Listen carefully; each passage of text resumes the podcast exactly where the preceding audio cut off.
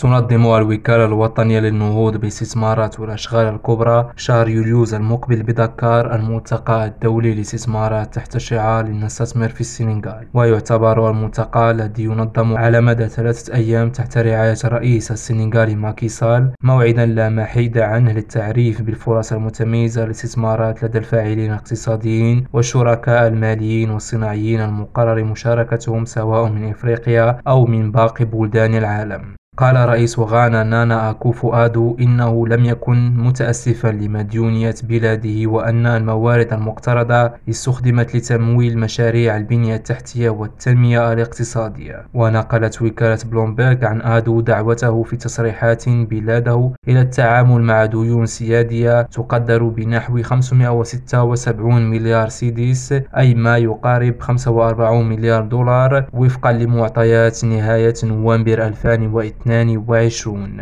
عادي شادلي أبو جالي ريم راديو.